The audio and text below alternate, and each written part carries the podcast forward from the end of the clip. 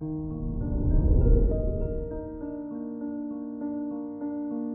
morning, Taurus. Today is Tuesday, February 8th, 2022. The moon in your sign in your first house has an increased influence on you. It can help you leave your past behind and start a new cycle with fresh energy. It's liberating and helps free you of emotional baggage.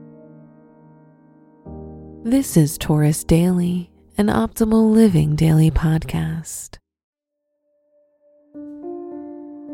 Let's begin your day.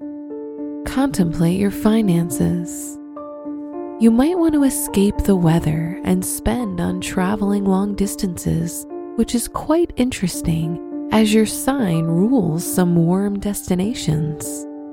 Venus in your ninth house shows it's a favorable time to travel and if your bank balance doesn't allow this, you can always go somewhere closer.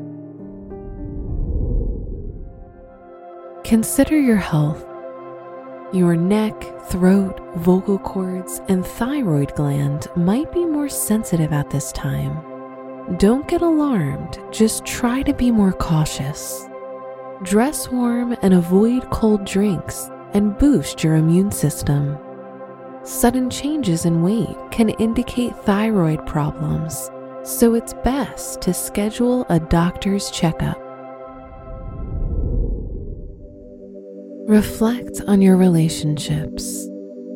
If you're single, Venus might bring love from far away or some foreigner that will impress you with their stories.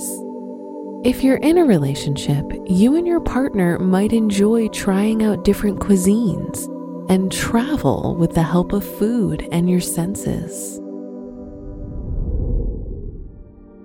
Wear dark blue for luck.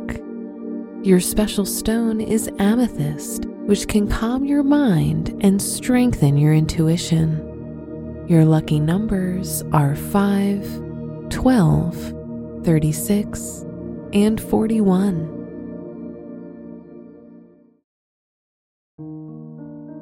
From the entire team at Optimal Living Daily, thank you for listening today and every day.